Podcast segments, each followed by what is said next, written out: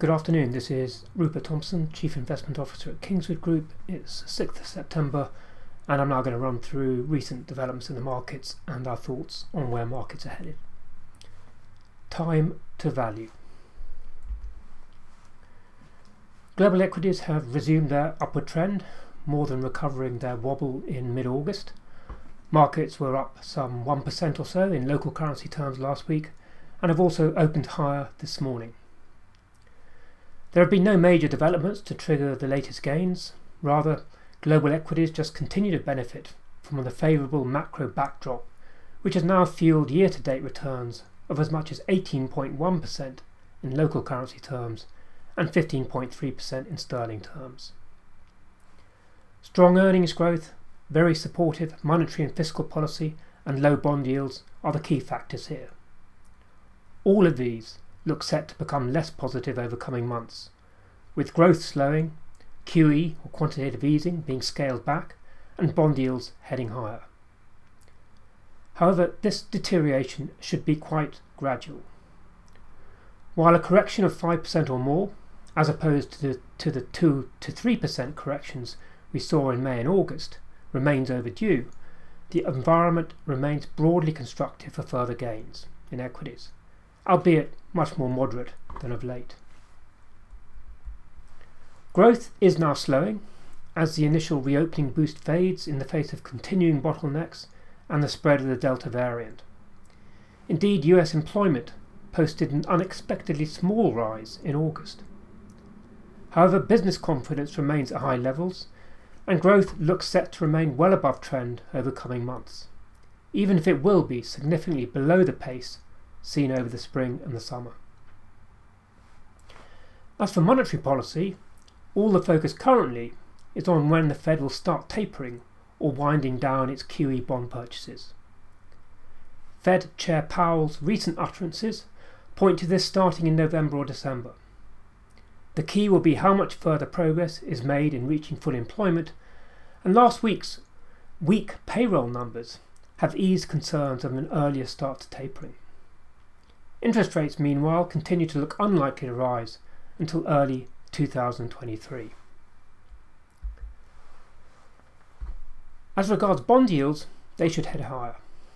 Even so, they should still remain relatively low and are unlikely to lead to more than gradual downward pressure on equity valuations. Price earnings ratios, PE ratios, are anyway not looking as stretched as they were, as the faster than expected recovery in corporate earnings has outpaced the gains in equity prices. The forward looking global PE ratio has fallen back to 18.5 times from a high of 20 to 20.5 times last year.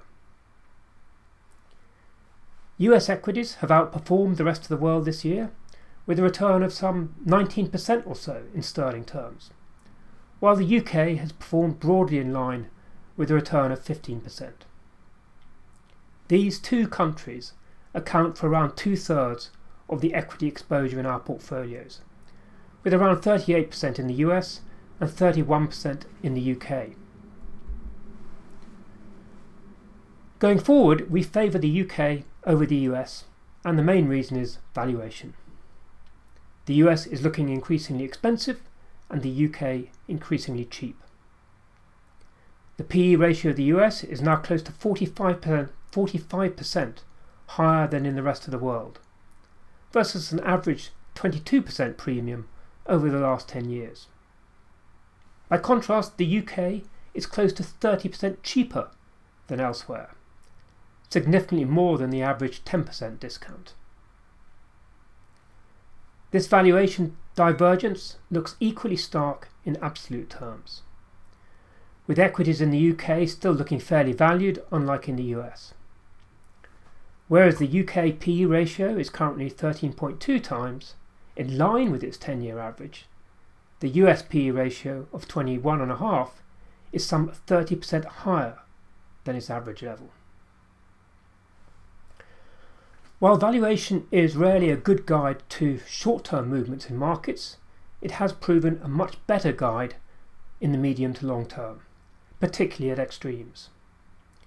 We believe valuations are sufficiently extreme now to warrant an underweight of the US and overweight of the UK, While our exposure still remains higher to the US than the UK, our US weight is significantly smaller and our UK weight rather larger than we would expect over the longer term. Well, that's it for this week. Thank you for listening.